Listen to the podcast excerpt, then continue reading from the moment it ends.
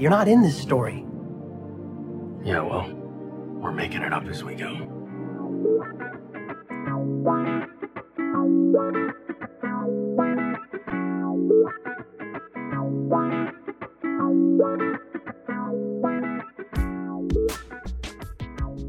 Hello and welcome to Making It Up As We Go, a Destiel fan fiction anthology podcast.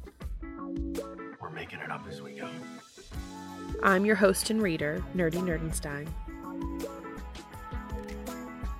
The story is ours now. You can't have it back.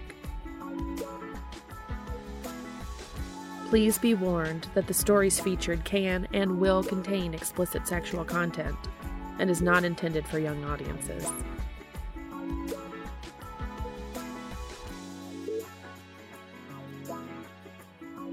Hello. Today I'll be recording Depth of Field by Tess Etc. The rating for this fic is explicit. The pertinent tags for this fic includes major character death, but kind of not, time travel, illness, vomiting, pining, photographer Dean, Dr. Castiel, 1960s, 2010s, alternative universe, no monsters or hunting, implied or referenced suicide, grief and mourning, smut.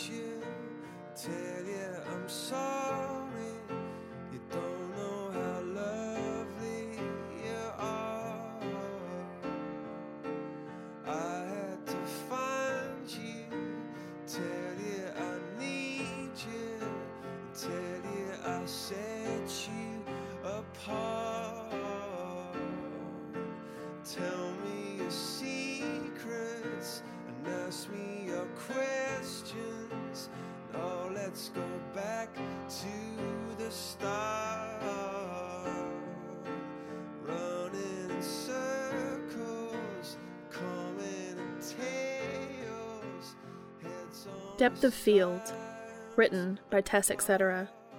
Read for you by Nerdy Nerdenstein. Summary Dean, a professional photographer, is taking photos at the 4th of July parade when he spots an old man with striking blue eyes across the street. Dean follows him, but before they can speak, the man falls down and dies with his hand in Dean's. Dean feels responsible and seeks to learn more about the old man, retired doctor Castiel Novak. Dean discovers that Castiel once owned Dean's house and comes to find an old camera amongst his things. When he takes his own portrait, it sends him hurtling back 50 years to 1962, where he meets a young, handsome Cass. They can't help but falling for each other. But Dean can't stay in 1962. His connection with his brother Sam pulls him back to 2012.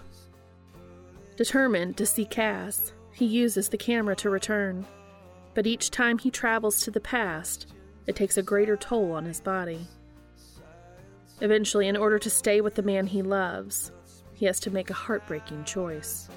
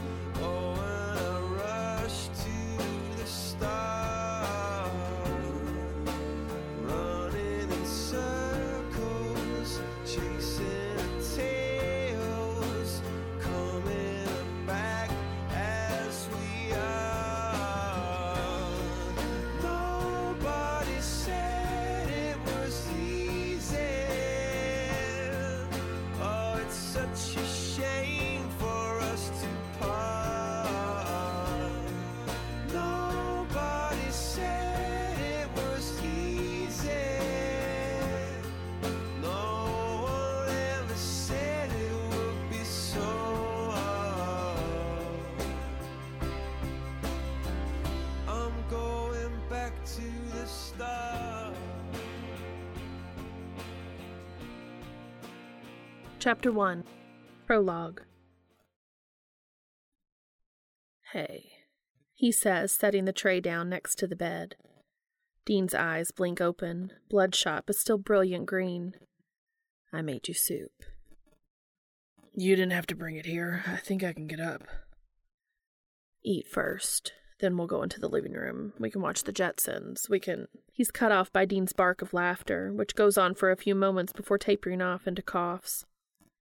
He reaches for Dean's wrist with one hand, feeling for his pulse, while his other hand reaches for his forehead and then his neck, checking for fever. Dean bats his hand away. I'm fine, babe, I promise. I'm feeling a lot better today. I'd really rather eat at the table, though. He looks at Dean closely, assessing him. I'll make you a deal. Eat your soup here, and I will bring the television up and we can watch it in bed. Dean quirks his mouth up into a grin. How about this for a counteroffer? I'll eat here, and you can get in bed with me, but let's forget hauling up the TV. Dean winks at him, and he feels his resolve weakening. Fine, he says, but eat first. He watches as Dean eats the soup and the buttered bread. He finishes it all quickly and without any signs of nausea or confusion, and seems even more alert by the time he's finished. He takes the dishes away, and when he returns, it's to find Dean patting the bed next to him. What's the prognosis, Doctor? Dean asks, watching with interest as he strips down to his boxers and undershirt before sliding into the bed next to Dean. I have to admit, you do seem much improved. Dean inches closer to him, his lips brushing along his cheek and jaw. I feel much improved. I feel very energetic, in fact. Dean's hands skim down over his belly and his fingertips creep into the waistband of his boxers. His cock stirs in interest and he rolls over onto his side so he can take Dean into his arms and kiss him properly, letting their tongues slide together and his hands roam. He can't ignore how thin Dean's gotten, how he can feel each rib and the jut of his hip bones, but he doesn't say anything. Can't. Their time is too short, too uncertain for arguing. Instead, he slides his palms around to Dean's backside and pulls him closer, running against him as Dean slips his hand between them, pushing their clothing aside and taking them both in hand. There's no other sound in the room aside from their breath, their whispers to each other, and the soft moans as they both reach completion. I love you, he breathes. I love you too, Dean whispers in reply. He looks into the green eyes of the love of his life and holds him tightly. He opens his mouth to say something, but in the end he can't. He's said it already so many times over the last several days. Don't do this again, Dean. Don't come back. I don't know if you'll survive. I can't watch you die. Promise me. Promise me. But instead, he just holds Dean closer, fingers pressed against his skin, nose in his hair, unwilling to ruin the moment. Dean, of course, has no such misgivings. He pulls his head back to look at him. I'm getting a little sticky, babe, much as I want to stay like this forever. He smiles at Dean. Okay, I'll be right back. Don't go anywhere. Where would I go? Dean replies, watching as he slides out of the bed and makes his way down the hall to the bathroom. He's cleaned himself up and is on his way back, warm cloth in hand, when he hears Dean call out, Oh, no, Sam, it's too soon. He drops the cloth and runs back into the bedroom, but it's already too late. The bed is empty. He stares at the rumpled sheets, the hollowed space where Dean's head was only a moment before. His chest tightens. His breath rasps. The clock ticks. He turns the radio on low to drown out the silence, pulls the blanket back, and crawls into the quickly dissipating pool of heat left by Dean's body. On the radio, Ray Charles sings.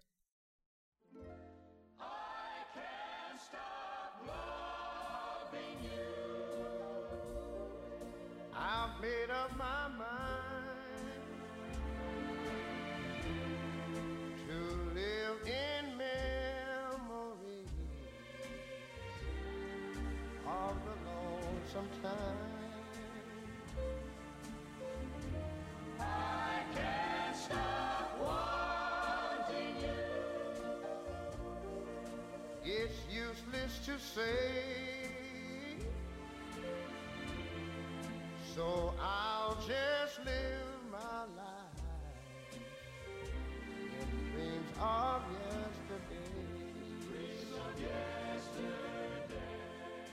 Those happy hours. He wraps himself in the quilt and finally allows himself to cry.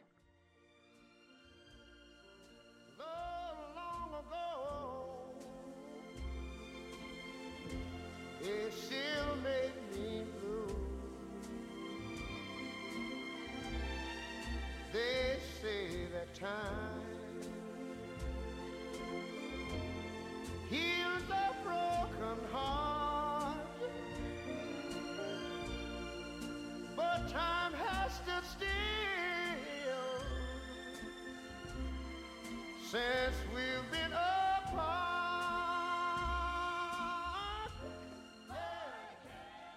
Chapter 2 A Face in the Crowd. Dean ignores the phone ringing in his pocket as he lines up his shot. The sun is hitting the brass instruments of the marching band just right, with the crowd in the background and the park beyond, and he doesn't want to miss it. Besides, he told Sam where he would be. He shouldn't need to check in every ten seconds. He takes another shot, then a third, and then he feels a tap on his shoulder, so he turns around, only to find Sam standing there with some kind of frothy Starbucks drink clutched in his giant mitt. You didn't get me one? I tried to call you, but you didn't answer. Dean shrugs. He can't hold a camera and drink at the same time anyway. He snaps a few more shots, focusing a bit more on the crowd. There's a guy, bored, looking at his phone, standing in front of a brick wall built in the 20s. Dean likes the contrast. He lines the guy up off center, focusing on the brickwork, and snaps a shot. There's an old guy watching you, Sam says. Dean looks where he's pointing. There is indeed an old man across the street, and he does indeed seem to be watching Dean instead of the last float as it rolls between them, loud music blaring from its speakers. When the float passes, the man is still there, staring. Dean tries not to stare back, but there's something about the guy that has Dean's attention. He feels himself caught up in his eyes, peering at him from his lined face. Dean can see the blue even from across the street, bright and clear. A breeze catches the man's hair, thick and white, standing in every direction on his head, and he scowls as he pushes it out of his eyes. Without thinking, Dean lifts his camera and snaps a shot. Looking down at the screen, he is surprised to see that he has captured what looks like fear on the man's face. He looks up, only to see a white head of hair vanishing into the crowd. Dean doesn't think, he just reacts. He doesn't know why, but he wants to talk to this man, to see him closer, maybe to take his picture. He darts across the street, ignoring Sam shouting at him, and scans the crowd for the old man. He can't have gotten far. The guy looks like he's about a hundred years old. Finally, he spots the white head of hair retreating through the crowd. He makes his way in that direction, relieved. Hey, mister, he shouts, drawing close. Buddy, wait up. The white head turns in his direction, and the blue eyes meet Dean's, widening in fear. He turns, and to Dean's surprise, starts to jog away from Dean. He takes a step after him, then another, but then he slows, hesitating. The guy obviously doesn't want to talk to Dean, that's clear. The man looks back up again, and their eyes meet. They're so blue. The man drops. There's a shout from up ahead. Hesitation forgotten, Dean pushes through the crowd. He finds the man lying on the ground. Call 911, he shouts, making his way to the old guy on the pavement and kneeling next to him. He can hear Sam on the phone with the dispatcher. Give him some air, Dean tells the crowd. He kneels next to the old man. He doesn't know why, but his heart feels like it's breaking. No, no, no, no, no, no, no, he mutters. He takes the man's hand in his. It's warm and dry, the skin fine and soft. He feels the fingers flex and he looks at the man's face. Blue eyes blink open, focusing on Dean for a moment. A ghost of a smile passes over his lips, and his eyes close again. Dean hears the wail of the siren in the distance.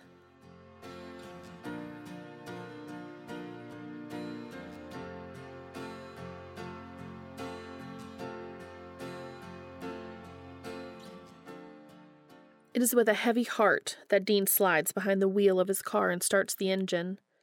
It's well past supper time, and he has already texted Sam to let him know he won't be meeting him. Sam wanted to know what had happened, but Dean doesn't feel like typing it all on a stupid touchscreen right now. He'll just call Sam in the morning. He can't help but replaying the events of the afternoon in his head. After the ambulance arrived, Dean talked his way into the vehicle since it didn't seem like anyone else was with the old man. A paramedic had pulled the guy's wallet out to get his contact information, and Dean learned that the man's name was Castiel Novak. He had an insurance card, but they had not been able to contact anyone to come for him. Not that it had mattered.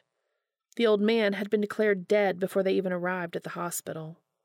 The staff had kept Dean at the hospital to ask him some questions but once they realized he was just a bystander, they had sent him on his way. They refused to answer any of Dean's questions about the old man, even to confirm his death, although it had been clear in the ambulance that the man had not made it. When Dean arrives home, he shuts the car off, but he doesn't get out just yet.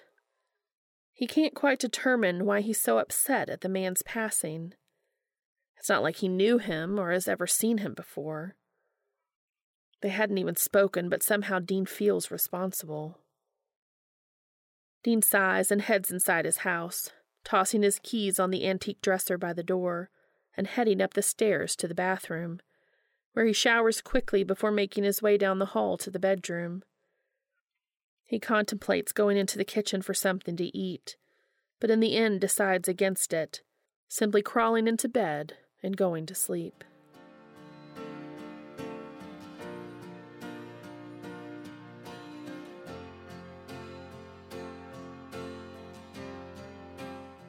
The next few days pass in a blur as he does last minute prep for upcoming weddings and edits to the KU graduation photos. There is very little time to rest, and so he finds himself scrambling to finish up editing the parade photos for the city website. As a photographer, summer is always his busiest season. He ignores Sam's phone calls a lot of the time, until he starts receiving texts threatening to come over if Dean doesn't take a break. Dean calls him, the phone mashed to his ear as he clicks through the parade photos. Hey, I'm fine, Dean says, pulling his phone away from his head as a high pitched screech stabs his eardrums. Sorry about that, Sam replies. Lily is going through a phase. She doesn't like it when I bathe her, but Jess is having a hard time bending over the tub. Dean finishes cropping the photo of the guy with the phone in front of the old building and clicks to the next one. I hear you, Dean says, although he's not really listening. He zooms in on the photo on his screen. It's the one he took of Castiel Novak, the old guy from the parade. Listen, are you coming over for dinner this weekend? Sam asks. Can't. I have a wedding on Saturday. Yeah, I figured. That's why I meant Sunday. Dean can practically hear Sam's bitch face over the phone. Okay, fine. What time? Dean writes it down in his agenda as well as what Sam wants him to bring. If he doesn't write it down right away, he'll forget immediately. He zooms in on the photo of Mr. Novak, the only one he took. It looks like he caught the guy just as he realized Dean had seen him. His bright blue eyes are wide with sudden fear, and Dean zooms in further, his tongue caught between his teeth as he tries to work out what could have possibly spooked the man. He decides not to include that photo, but it's the last one from that day, so he quickly submits his set and then turns back to the photo of the old man. There's just something about him. He pulls up his browser and does a quick Google search. It doesn't take long to get a hit. Dr. Castiel Novak, longtime resident of Lawrence, passed away on July 4th, 2012. He was predeceased by his parents, Naomi and Charles Novak, and his sister, Anna Novak. Memorial and interment will be at 2 o'clock p.m. on Wednesday, July 11th, 2012, at Oak Hill Cemetery.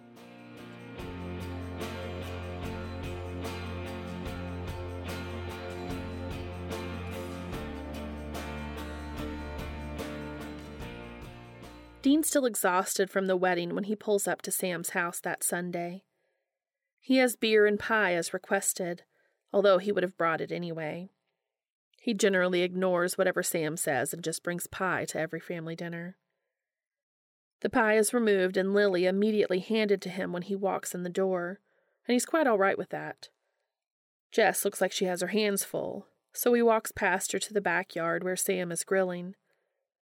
He hands his brother a beer and sets Lily down to toddle over to the sandbox that John had built them when they were kids.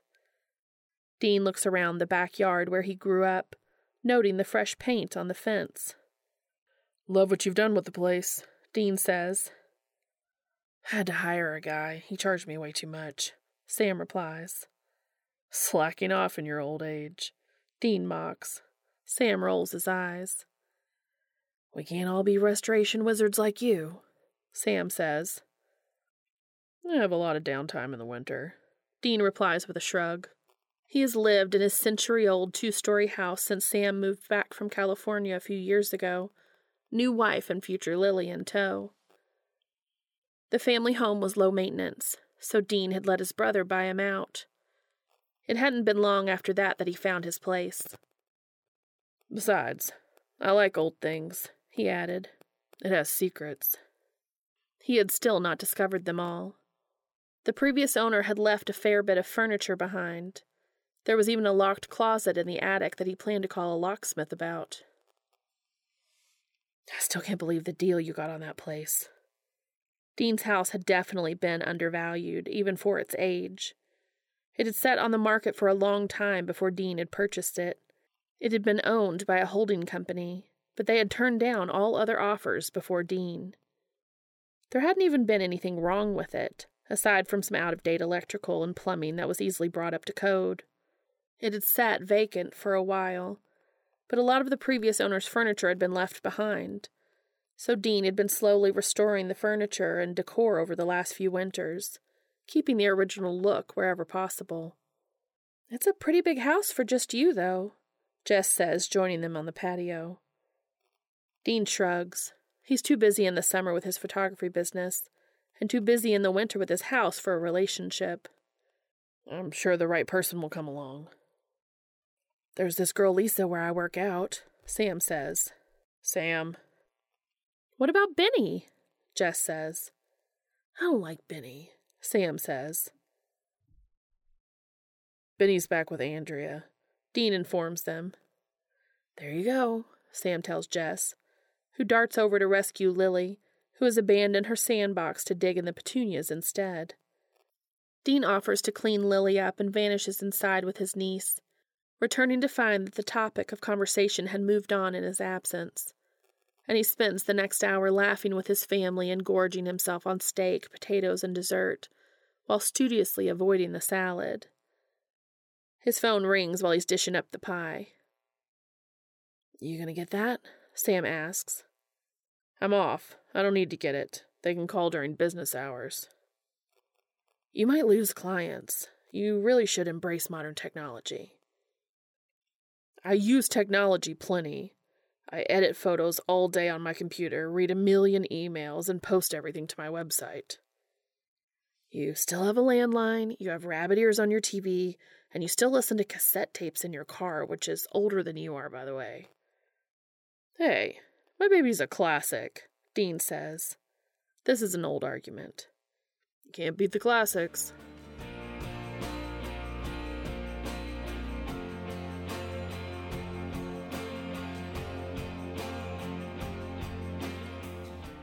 Monday and Tuesday pass without incident.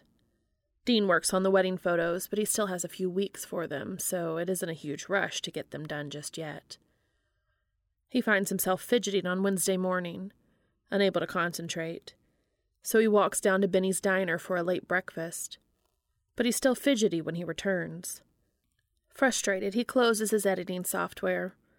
Maybe he needs a day off. It's been, actually, more days than he can remember. He leans back in the chair and his eyes catch on the browser, which was still open behind the other day's work. Castiel Novak's funeral. 2 p.m. He checks his watch. He has time. The guy basically died in his arms. He should at least pay his respects. He changes into the dark, unobtrusive suit he uses for wedding gigs and gets into the car, heading across town to the cemetery. There aren't very many cars at the cemetery, and he begins to wonder if he has the right place. It's quiet and shady, and so Dean decides to have a look around anyway. Even if he is in the wrong place, he has his camera, and he's always on the lookout for interesting shots. He hasn't been there long when he spots a couple standing near a grave. As he approaches, he realizes it's a funeral. He's about to walk away when he overhears the name Novak. Apparently, this was the right place after all. There are only two other people at the gravesite a minister and an old woman. She must be Mrs. Novak. The minister is just finishing up. Dean watches as the wife steps up to the plain coffin and pats it gently, dabbing her eyes with a handkerchief. She looks up and spots Dean. He waits awkwardly as she makes her way over to him. It's too late to run away now.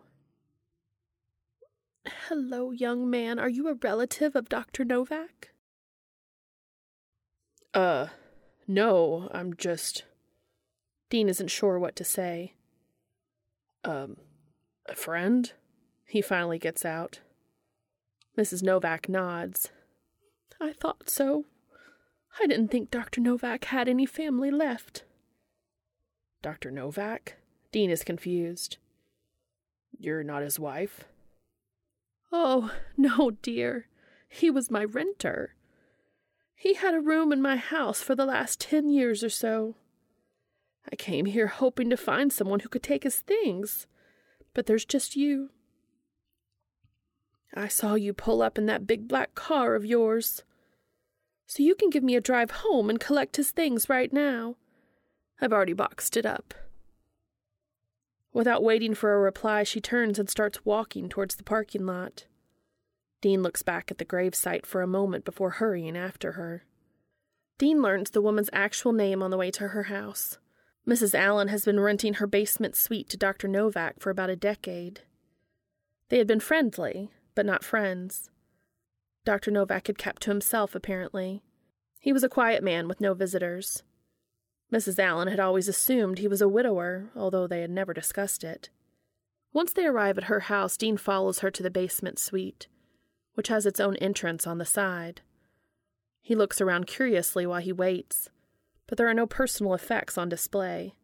He isn't sure if the man had just not had much, or if his landlady had already packed everything. Not that there is much room. The bachelor suite has a bed, a table with two chairs, a bathroom, and a closet from which Mrs. Allen pulls three boxes. This one's books, she says, pointing to the largest one expectantly. Dean takes the hint and carries it to his car, before returning for the other two, which he is able to stack on top of each other and carry out together. Mrs. Allen follows him to the car.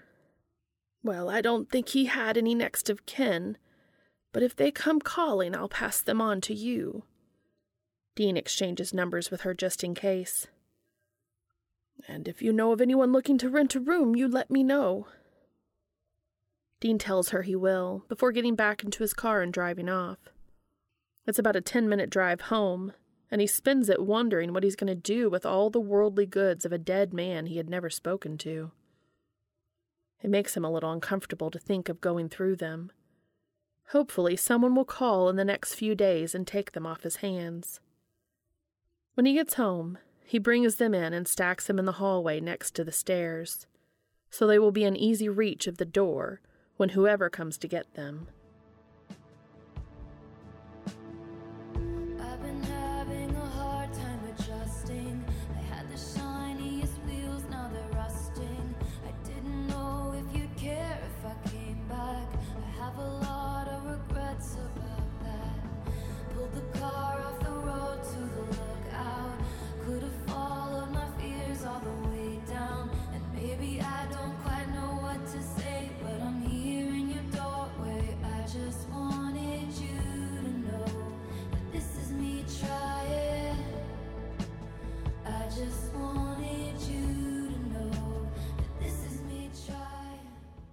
Chapter 3 Photos. Over the next few weeks, the boxes in the hallway migrate away from the entrance and eventually end up in the dining room, which tends to be kind of a catch all space for things, as he generally eats at the kitchen table. He finally has a few days off near the middle of August, so he convinces Sam to come by to help him stain the front porch, something he had wanted to do before winter. They had sanded it down in June, so staining goes quickly, and before long they head inside to cool off and grab a drink. As they pass through the dining room, Sam notices the boxes and asks about them. Oh, you remember that old guy who passed away at the July 4th parade? I went to the funeral and apparently he had no friends or family, so his landlady gave me his stuff. I've been hoping someone would come get it, but so far no luck. You went to his funeral? Sam raises an eyebrow. Dean shrugs. I felt bad and I wanted to pay my respects. You should probably just donate it, Sam says. It's been what, a month? I can't just give his stuff away. Well, maybe there's a number or someone's info in one of the boxes. I guess. It just skeeves me out to look through someone's stuff. There's nothing unethical about it. Let me finish this, and then we can go look through it together. Dean shrugs, but he realizes he can't just keep the boxes there forever. Eventually, he's going to have to deal with them, and now is as good a time as any. Dean grabs a box cutter. The first box is just clothes and personal items. There's a few pairs of pants, socks, and underwear, some button shirts, a threadbare blue knitted sweater, an old suit, and a brown trench coat that had seen better days. There's also a shaving kit, a few pairs of shoes, and some gold rimmed glasses in a case. The box of books is just that. There are a few paperback books and novels, but it seems like most of it is out of date medical textbooks dating back to the 50s and 60s. Whoa, Sam says, pulling out a big book and carefully lifting the cover. The pages are filled with birds. I think these Audubon books are worth quite a bit. I'm going to look it up later. The final box holds the man's treasures. There are a few folders full of papers and documents, a box which contains some letters, jewelry, keys, and a watch, and an old camera case. Dean immediately reaches for it, delighted, and opens it to reveal an old Pentax camera, probably from the 60s. Dean grins, popping off the lens cap and peering through the viewfinder. I wonder if this thing still works, he says. Sam is still digging through the box. You'll have to go through these papers, he says. Maybe you'll find some old Christmas cards or something with an address. Dean isn't listening, busy fiddling with the camera. Hey, is there any film in that box? Uh, no, not that I can see. Sam digs around a bit. Found some photos, though. Dean sets the camera down carefully and moves to look over Sam's shoulder. Sam flips through the photos. There are a few pictures of birds, although they're mostly blurry. They appear to have been taken in a backyard. Dean can just make out a corner of a fence in a house. The next photo is of a man. He's standing near a stove, a towel thrown over one shoulder and a spatula in his hand. He's looking back over his shoulder, one eyebrow raised. He has a shock of black hair on his head and wide, surprised blue eyes. Dean sucks in his breath. The man is, was, beautiful. I think that's him, Dean says. Dr. Novak. Sam flips to the next photo. It's a different man, wrapped in a blanket with his face buried in a mug. Brown hair and surprised green eyes peek over the mug. Maybe it's this guy. No, he had blue eyes. It's definitely the other guy. Oh, okay, Sam laughs. They flip through the rest of the photos. A bunch of them show downtown Lawrence, the street filled with cars and people, sometime in the 60s. The photos are a lot better composed than the first bunch, and Dean gets caught up in them again, enjoying the sights of his hometown in the past. There's even a photo similar to the one he'd taken at the parade, only the guy in the old photo is reading a newspaper and looking bored rather than a phone. Eventually, they returned to the beginning of the stack and flipped through the bird photos. Dean wants to linger on the photo of Dr. Novak, But he also doesn't want to ogle a dead guy in front of his brother, so he doesn't say anything. Sam stops on the picture of the guy in the blanket. This guy kind of looks like you, actually. Yeah, okay, Dean says, but he takes the photo to look at it more closely. He's so focused on the guy that it takes him a minute to look at the rest of the photos. And when he does, he elbows his brother, who has gone back to digging in the box. Does this look like my kitchen to you? Kind of. I mean, you don't have wallpaper in there. I did when I moved in. I stripped that out that first winter. Dean gets up and goes to his laptop, opening it up and searching through his files until he finds his Reno photos. Look, it's the same wallpaper. He takes the photo and goes into the kitchen, holding it up to compare. The wallpaper is different, and the cabinets, but the window is the same, as is the table, which was in the house when he moved in, and which he kept because he liked the retro look. Dean flips through the photos until he finds the backyard one with the house showing. Now that he looks at it, it looks like the back window of the kitchen, the one he's looking at, the one he's looking out of right now. Do you think Dr. Novak used to live in this house? Dean asks. Maybe. That would be a weird coincidence, don't you think? Sam says, but he heads to the dining room and starts going through the papers. Look, look, Dean, he totally did. These are the papers from when he transferred ownership of the house to a holding company, and then there's some offers here. Wow, people offered him a lot more for this place than what you paid. And look at this. Sam hands Dean a paper. This is the bill of sale to Dean Winchester.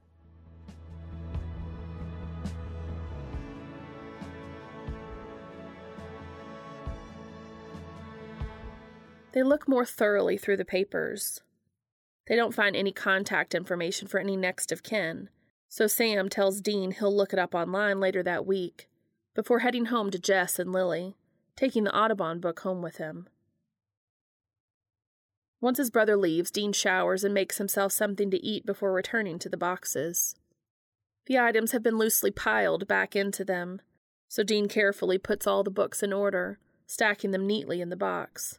He notices a lot of the fiction is by authors he likes, and he smiles to himself. The old guy had good taste. He takes the clothing out, folding it carefully before returning it to the box, fingering the blue wool of the sweater as he sets it on top. The third box is last, as he replaces the folders, which Sam went through exhaustively, as well as the other personal items. He finds himself wondering about the man who used to live in his house who had seemed to recognize Dean, who had died in his arms. He leaves the camera for last. As interesting as the guy is, the camera is just about as cool. It was a good camera for the era, and if nobody ever claims the stuff, he can't wait to see if it works. Dean had wanted to be a photographer since he was little, ever since his mother had put a little 110 camera into his hands and set him free to take snapshots of whatever he liked. It was so exciting waiting for the photos to come back, to see what he would get. When he was older, he had gotten a better camera and had taken dozens of photos for the school yearbook. He had tons of photo albums of his high school and college years. But the new millennium had forced him to switch to digital photography to keep competitive, and so he had reluctantly made the change. He hasn't had a chance to use a film camera in years. He isn't even sure if there's still a place to get prints in town, although he has had the vague idea of putting a darkroom in his house at some point. One of the upstairs rooms would be perfect for that. It is next to the bathroom, so plumbing would be easy, and the one small window would be easy to black out. He sets the camera aside. Unfortunately, with no film or supplies, any further experimentation with the camera will have to wait. Sitting back in his seat, his eyes fall on the little jewelry box, the one with the keys and watch. He looks at the keys curiously. There are some outdoor keys and some interior keys. He knows that even if the outdoor keys were for this house, he'd changed the locks when he moved in, so they would no longer work. The interior ones, however, Dean gets to his feet and starts going around the house checking all the doors.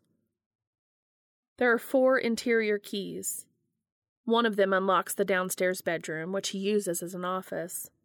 One of them unlocks the basement stairs. One unlocks the master bedroom, which is the only other bedroom that locks. That just leaves the final key. Dean had received only three interior keys to the house when he'd purchased it, but the attic closet has been locked since he moved in. He assumed it was an error and had asked his realtor to contact the previous owner, but they had told him the key was lost. He had been planning on having a locksmith open it, but it hadn't been a priority yet. Once in the attic, Dean moved some boxes away from the closet before finding the remaining key and sliding it into the lock. He grins as it opens to reveal a dusty cardboard box on the floor and a small shoebox on the single shelf. Dean slides the big box out first and flips it open.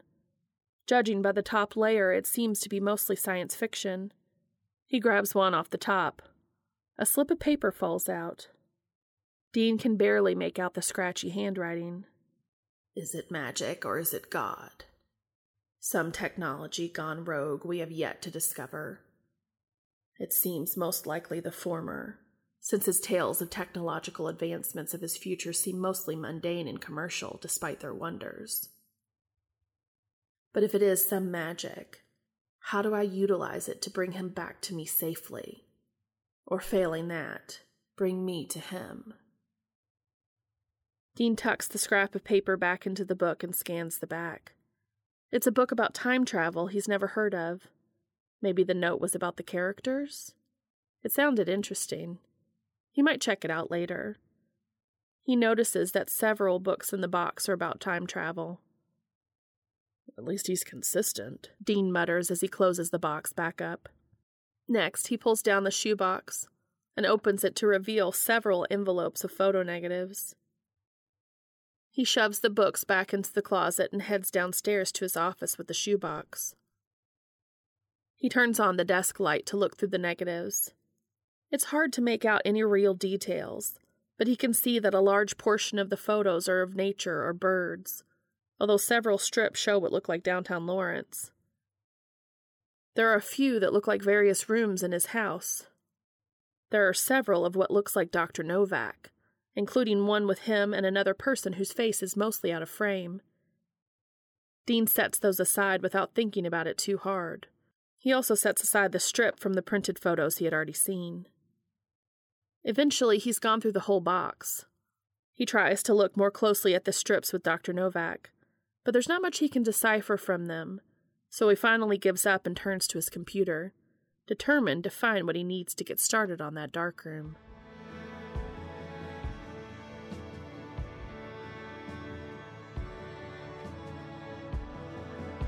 The rest of the summer flies by, and Dean works on his makeshift darkroom whenever he has the chance, as well as tracking down supplies.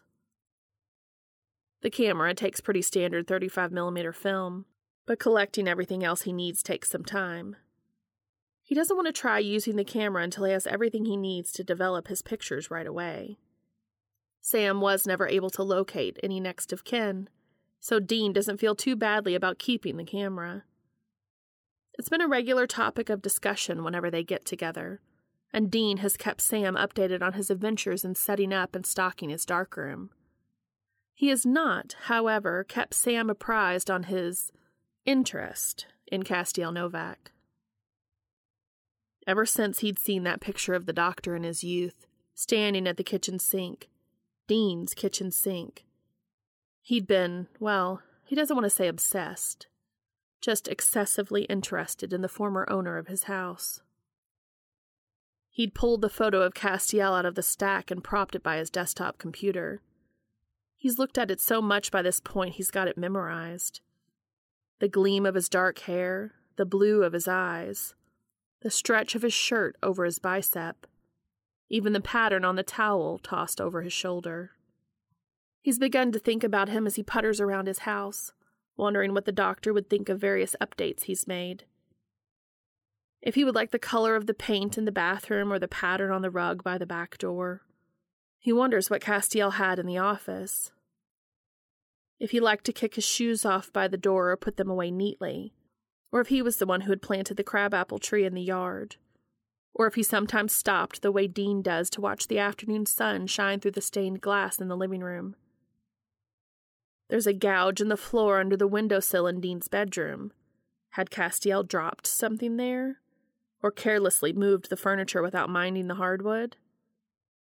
He thinks of him while he works in his dark room, while he downloads and studies the manual for his camera, while he hangs a bird feeder in the crabapple tree, imagining him watching from the kitchen window, perhaps, just out of sight. It's a lovely Tuesday in September when Dean is finally ready. He's finished the last of his wedding photos and sent them off just this morning, and has been saving the camera as a reward for finishing the tedious digital editing work. He loads the camera and prepares to take the first shot. He decides to do an outdoor photo first, as the crabapple tree in the yard is heavy with fruit. He takes a few shots of the tree from a distance, trying to capture the way the shade from the house hits half of the tree, while sunlight bathes the other half. He does a few close up shots of the fruit before heading back inside. The late afternoon sun is shining in his front room through the picture window with its strip of stained glass at the top, sending shards of color throughout the room. It's beautiful, one of his favorite things about his house. He takes a few photos of the light in the room, reflecting off the polished hardwood, before heading into the kitchen and taking a few more of the tree from the window. There's a couple more shots left, so he snaps a few of his car before heading into the darkroom to see how they turned out. Dean hasn't developed photos himself since college, but the process is familiar. And an hour later, he's carrying his new prints into his office to have a better look at them in the light. He's happy with how the first ones turned out. The tree lit up beautifully on one side. He's okay with how the ones of the living room and the car turned out as well although he can see where he could use some improvement. It's just a bit of an adjustment, not having the digital screen on the camera to tell him how precisely he's lined up his shots. He kind of enjoys the challenge of doing things the old fashioned way. His phone rings, and he answers it absently, still flipping through his new photos. It's Sam, double checking if he's coming for dinner on Sunday. Dean confirms that yes, he will be there. Pie and beer, Dean confirms. For sure. You're not making Jessica cook, are you? She's due in what, a week? No, you're helping. She's just going to sit on the porch swing and supervise. I raised you right, Dean says, winking at the photo of Castiel. He gets off the phone with Sam and goes back to flipping through his pictures. It's on the third time through that he notices something in the living room photos. Almost a shadow, vaguely man shaped, standing in the doorway between the kitchen and the living room. He looks at the camera, checks for any smudges, but it's polished and clean. He goes through the rest, but the shadow is only in the living room photos. The Impala pictures are fine, as are the backyard photos. Dean frowns, looking at the photo of the back of the house. The way the light is hitting the kitchen window, it almost looks like a face. He digs in the drawer for his magnifying glass to get a closer look. He kind of wishes it was digital now. Curious, he picks up his digital camera and flicks it on, heading to the backyard and snapping a few pictures of the back of his house and then the living room. He loads them onto his laptop and has a closer look, but there's nothing. No shadow, no face. Bemused, he grabs the old Pentax and his tripod and heads back into the living room. It's almost supper time and the sun is at a different angle, but it's still coming in through the stained glass windows, shining now on the sofa. He attaches the tripod and lines up a shot of his brown sofa bathed in sunlight, with the kitchen doorway behind. He sets the timer, then plops down on the center of the sofa, plasters a grin on his face, and waits. The camera flashes. For a moment, he's blinded, then suddenly something slams into his chest, like he's being simultaneously pulled and somehow flung. He crashes to the floor, his guts roiling, and without warning, he vomits all over the hardwood. He sits back against the couch for a moment, his eyes closed, trying to catch his breath. His head is pounding and his stomach is threatening to discharge whatever remains of its contents. He gets to his feet, shaking and sweating, bracing himself on the sofa, which is orange. He rubs his eyes and looks again. The sofa is definitely orange. He blinks and looks around. The clock has moved from the foyer to a spot to the left of the window. The rectangular coffee table has been replaced with a round one with thin legs. There's an orange chair in the corner, an old TV with rabbit ears sitting on a wheeled cart, and his camera is gone. His head is throbbing and he can feel the panic rising in his throat. Panic or the rest of his lunch. His legs give out beneath him and he sinks to the sofa, the sofa that is not his. His heart is racing and he puts his head down, trying to catch his breath. Who are you, and what are you doing in my house? A gravelly voice demands. Dean looks up, blinking through the black spots in front of his eyes, to see a man in a blue sweater standing in the doorway to the kitchen. For a brief second, he thinks it looks like the old photo of Dr. Novak. The black spots take over, and the room goes dark.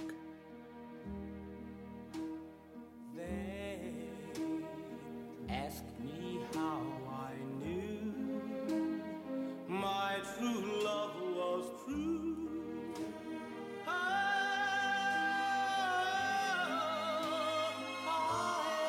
Of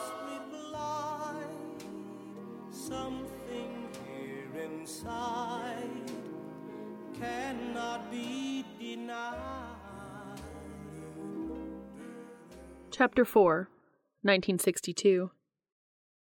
Dean wakes up slowly, the throbbing in his head making him wary about opening his eyes. He has the worst hangover of his life, but somehow he made it to his bed. It's dark and he has no recollection of even drinking. He reaches for his phone, but there's nothing where his nightstand should be. Cautiously, he pries one eye open only to discover he's not in his room at all. Instead, he's looking out the doorway of his office. Confused, he blinks and opens both of his eyes. It's definitely his office, with the familiar sliver of the hallway that leads to the dining room showing through the open door. But his desk and shelves are gone, replaced with the dresser from his entryway and the medical cot he's lying on. He tries to sit up, but the motion makes him queasy. He covers his mouth with his hand, trying to keep his stomach in control. Don't sit up, a gravelly voice says from the doorway. Before Dean can react, there's a metal bowl held under his chin.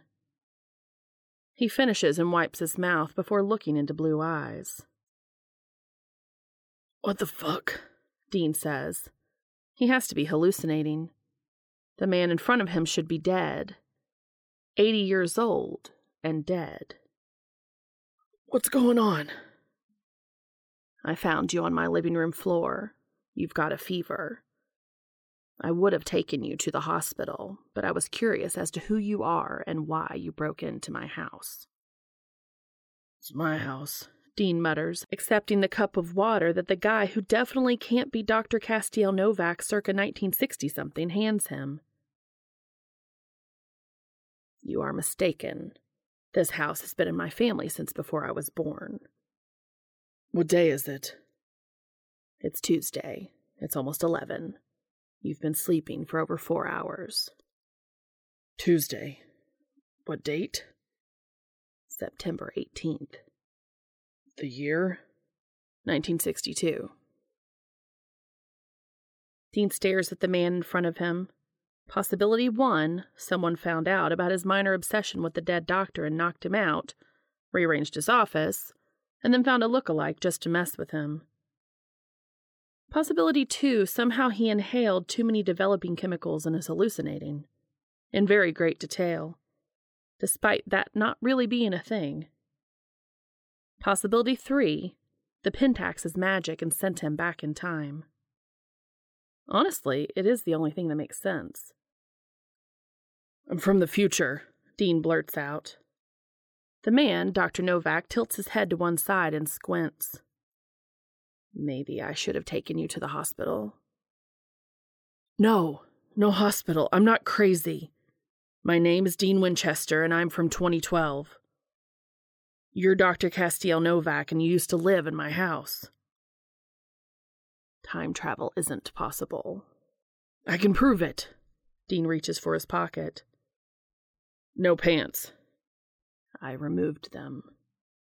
Oh, God. I am a doctor. Yeah, okay, well, I think my wallet was in my pants. No, you didn't have a wallet. I looked. Right. I left it on my desk. Okay, just ask me anything. What's your birthday? January 24th, 1979. I'm 33. Castiel raises an eyebrow. Dean had answered quickly, but he's still skeptical. I graduated from Lawrence High in 1997. I graduated from KU in 2002. I can tell you the future. Buddy Holly dies in a plane crash. That already happened. Oh. What else happened in the 60s? Uh, someone shoots President Kennedy. A man goes to the moon. Woodstock. Although I think you'll have to wait a while for those. I don't know anything about 1962. Who's the president in, when did you say, 2012? I know that one, Dean says. Barack Obama. That's a made up name. No, it's not. He's the first black president. Castiel burst out laughing. I think the fever got to you. If you were making this up on purpose, it would be a little more believable. I'm not making it up, Dean says, his earnestness undermined by a cracking yawn. He lays his head back on the pillow. Okay. Castiel rolls his eyes, but he pulls the blanket up and feels Dean's forehead. Listen, you go ahead and get some sleep. You can stay here tonight, and in the morning we'll talk again and see if we can get you some help. Don't need help. I'm just from the future, Doc. I told you. Dean yawns and closes his eyes. I think maybe it was the camera. He mumbles. You still have a fever. I'll let you rest. Dean barely registers Castiel as he collects Dean's things and leaves, switching off the light.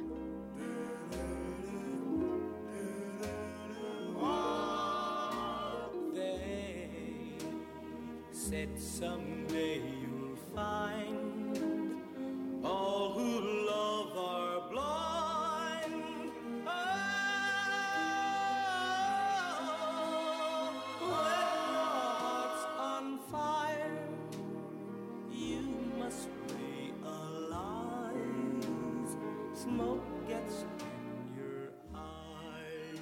The next time he wakes up, it's to a growling stomach and the smell of coffee. It takes him just a moment to figure out where he is this time, as the nausea and the pounding in his skull seem to have tapered off.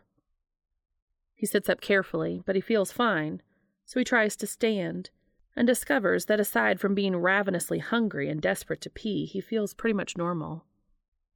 He's wearing unfamiliar boxer shorts and a white t shirt, presumably belonging to Castiel.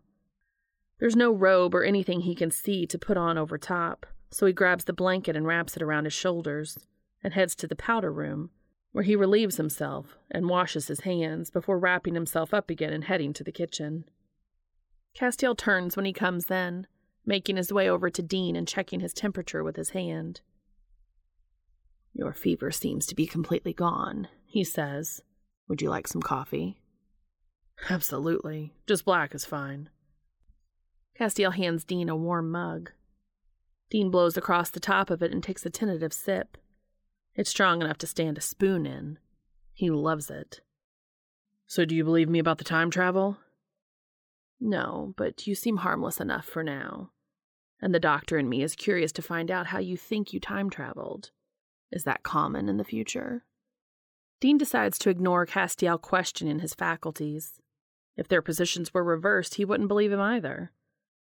I have no idea how it happened. Time travel is just as much a science fiction thing now as it was. is. was back. now? Dean laughs.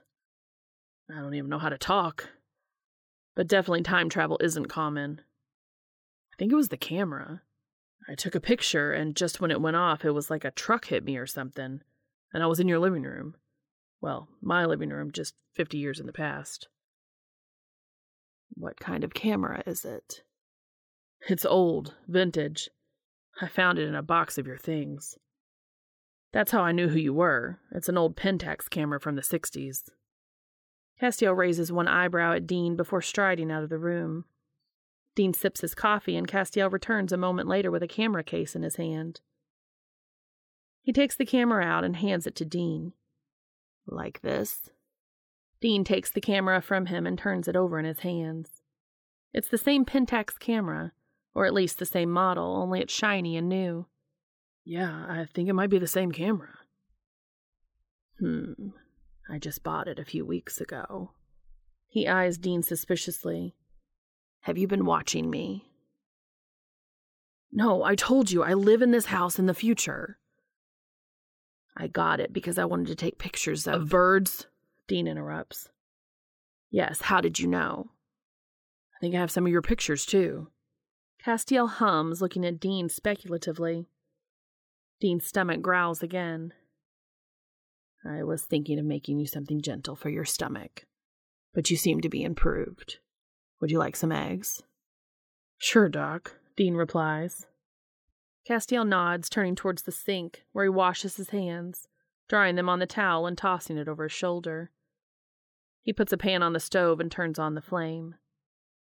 Dean watches as he pops bread in the toaster and drops butter in the pan.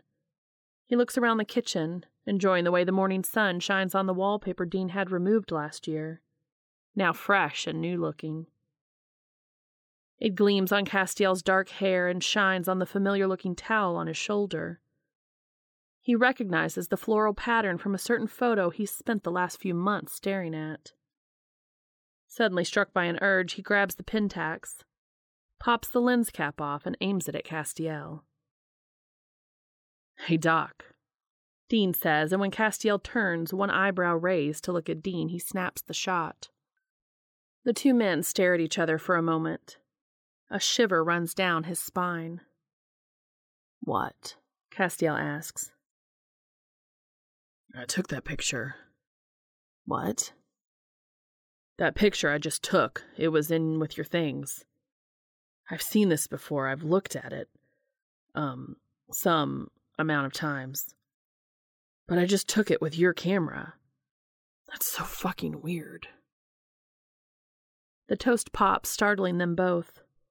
Castiel quickly butters it and serves the breakfast to Dean, who takes his first few bites all at once, his cheeks bulging, before he remembers his manners, swallowing quickly, then attempting to eat the way his mother taught him.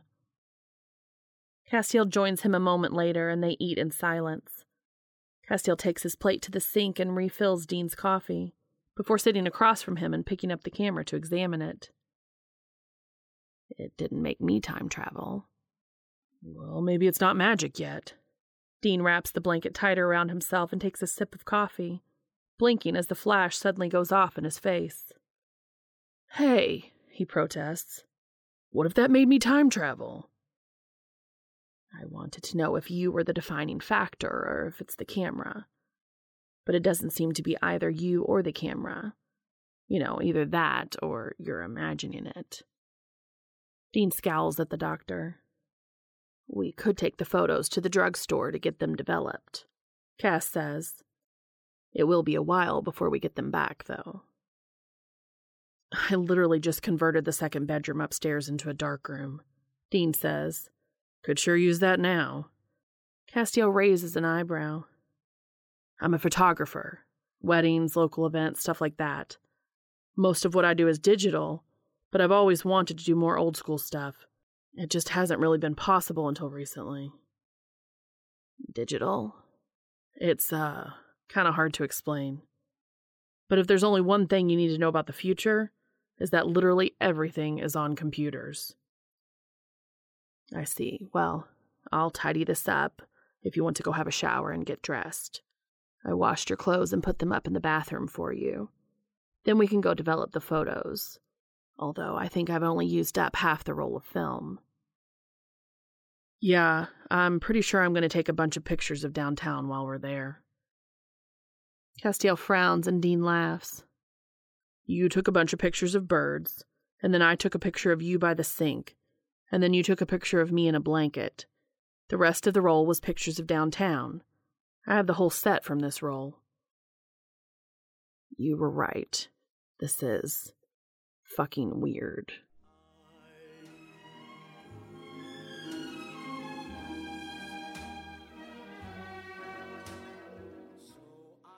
Dean manages to shower and dress without getting too distracted by all the little things, like the shower head and the light switch, and the floor tiles he had ripped out, worn and cracked in the future, but now fresh and new. Castiel drives them downtown in his 1955 Chevy Bel Air, which causes Dean to have a minor meltdown. He almost talked the doctor's ear off on the drive, comparing it to his own classic 1967 Chevy Impala, which he realizes hasn't even been built yet. They spend about half an hour downtown, and Dean does indeed use up the rest of the film taking pictures of the buildings, including the one of the guy reading the paper, and explaining to Castiel the differences in the familiar street between now and the future. Once the film is dropped off, it's almost noon, so Castiel offers to buy lunch. He suggests they go to a diner, which just so happens to be the one his friend Benny runs in 2012.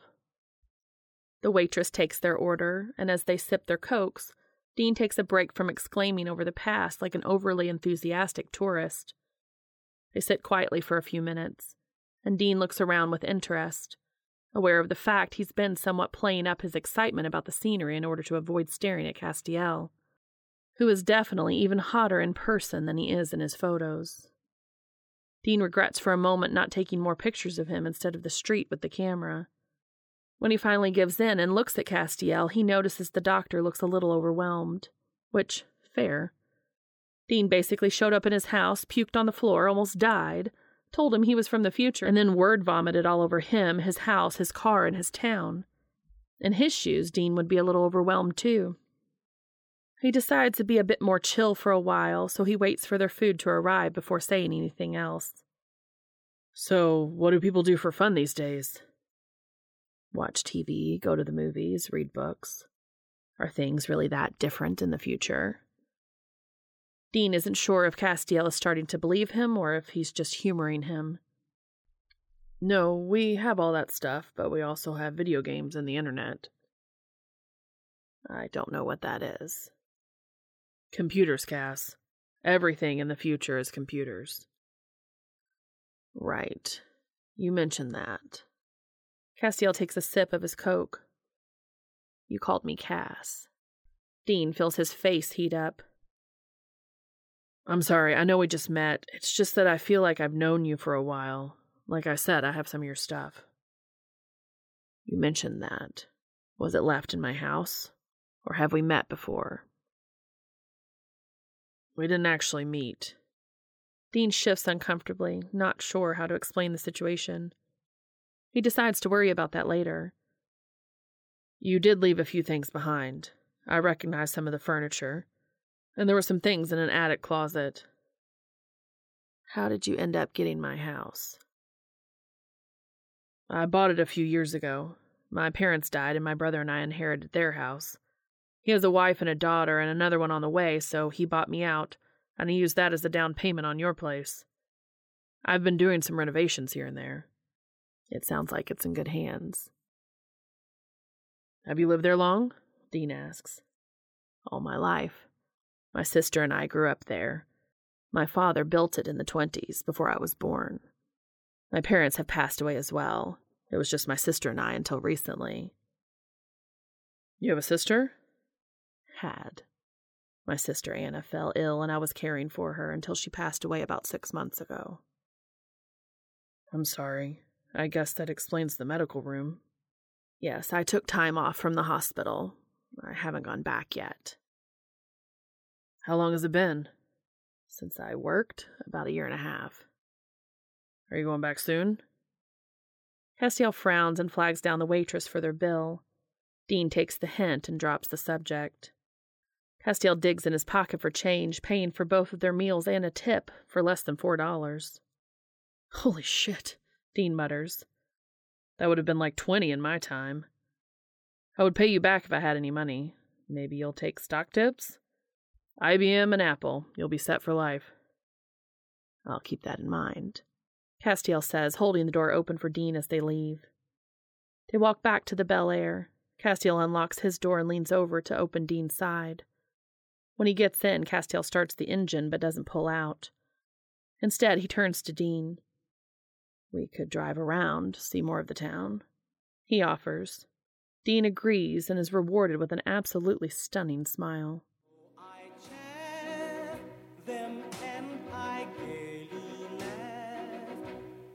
Think they could doubt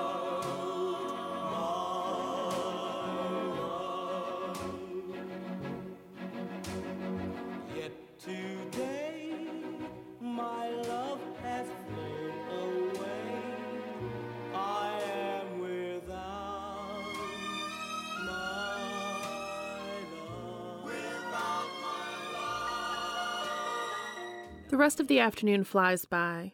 Discussion about the city devolves into conversations about books, movies, and TV shows. Castiel obviously hasn't seen a lot of what Dean has, but there's still a lot of common ground, especially since Dean took a film studies class in college, and they both studied at least a bit of literature. On the spur of the moment, they decide to go to the movies. They see Heroes Island, which Dean had never heard of, and which they both agree is absolutely awful. They leave the theater laughing, and Dean tells him he wishes they could watch some of the classics that haven't come out yet. But you have all of that to look forward to, he says. Although half the fun of watching your favorites with someone is seeing their reactions. And in Dean's time, there's no Cass to watch movies with. They pull up to his, Cass's, house and go inside. Cass takes his shoes off and lines them up next to the door, answering the question Dean had asked himself before he had time traveled. And they go into the living room. Dean wanders over to the record player and starts flipping through some of the records. There are a few LPs, but it's mostly 45s. Rough time for music, Dean mutters to himself. He crinkles his nose at Elvis. I definitely can't dig this, he says. He flips past it and pulls out Chuck Berry. Back to the Future. Appropriate. He turns to Cass with the record in hand, only to find the doctor staring at him with an amused smirk. Shut up, Dean says. How do I work your turntable? Cass puts the record on and they listen for a moment. Back to the Future, he asks. It's a movie from the 80s where a kid travels back in time to the 50s and meets his parents. Cass looks at him suspiciously. I'm not your father, am I? Dean chokes a little. Definitely not. Cass's eyes widen a little, and Dean notices a faint blush rise to his cheeks. He quickly moves over to the sideboard and holds up a crystal bottle. Nightcap? he asks. Sure, thanks, Dean says. Their fingers brush as Cass hands him the glass. I know we haven't talked about it, but I assumed you would stay here, at least until you have somewhere to go. Still don't believe me? You make a good case, but you have to admit it's pretty unbelievable. Fair enough, Dean says. The song ends. What else do you have? he asks, turning back to the records. I'm pretty fond of this one, Cass says. He replaces the 45 on the turntable, and the smooth sounds of the platters fills the room. Have you heard it before?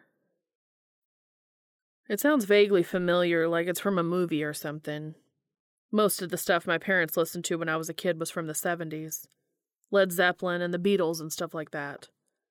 Are the Beatles out yet? I've never heard of them. Well, I heard they were bigger than Jesus.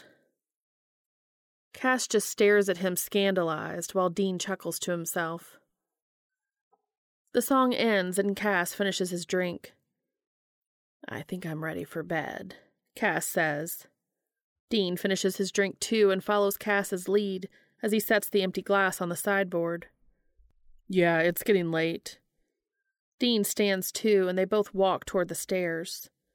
Dean goes first and Cass follows, but when he reaches the master bedroom, Dean stops and turns to Cass. I just realized this isn't my room, he says. Oh, well, wait here and I will check the spare room. Dean waits while Castiel bustles in and out of the room that Dean had made into a dark room. When he's done, he fetches Dean some pajamas and a few other items. I suppose we can get you some of your own things tomorrow, he says. Dean suddenly realized what an imposition he must be. I'm sorry I'm disrupting your routine, he says. That's okay. Honestly, it's been getting a little too quiet around here lately. It's nice to have you around. Dean watches as Cass's cheeks flush a little pink. Interesting. Anyway, good night, Cass says before turning on his heel and shutting himself in his room. Dean goes into the spare room and closes the door. He doesn't know how he's going to be able to sleep with all the things rattling around in his head. However, once he changes and gets into bed, he falls asleep almost immediately.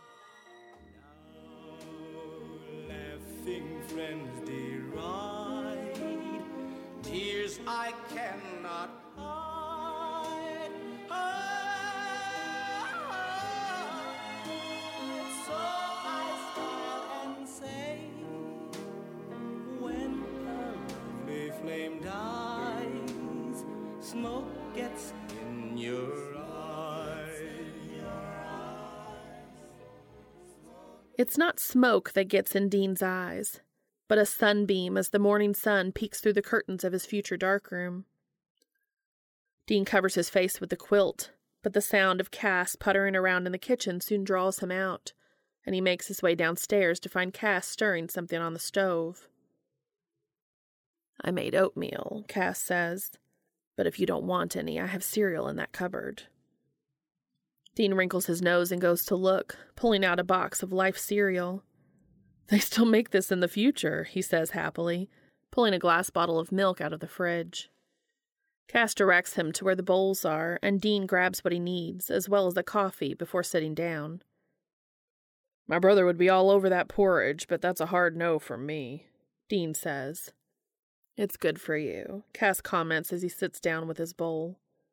Dean watches with an eyebrow raised as Cass pours liberal amounts of cream and sugar onto his oatmeal. Are you sure about that, Doc? Dean laughs.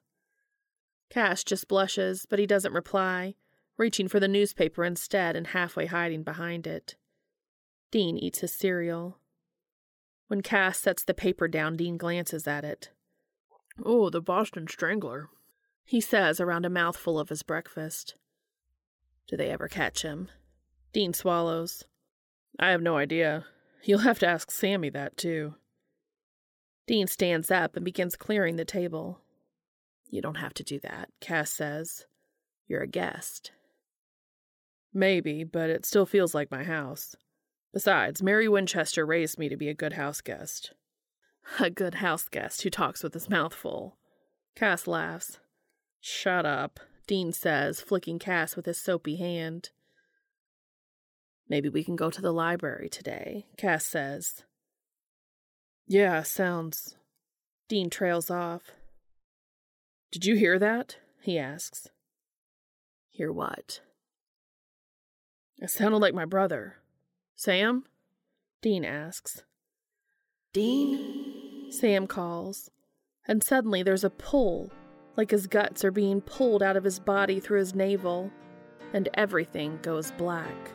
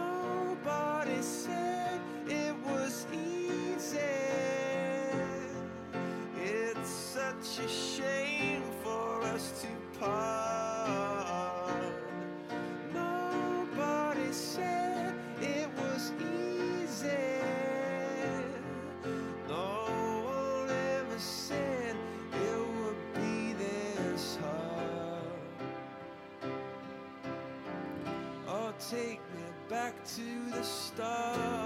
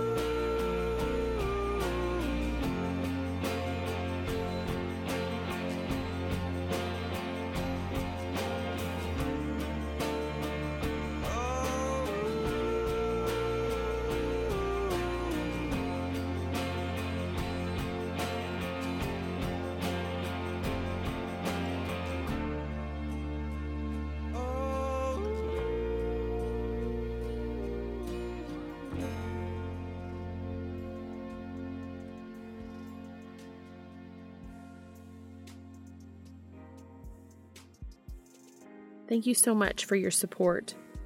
I can be contacted on Twitter, Tumblr, or at makingitupaswegopod at gmail.com. If you are able, please go to the author's AO3 story and give comments and kudos to them for sharing this with us. The link is in the show notes. This will also be posted on AO3 as a podfic under my username, and the link will be in the show notes as well. As always, thank you so much for listening.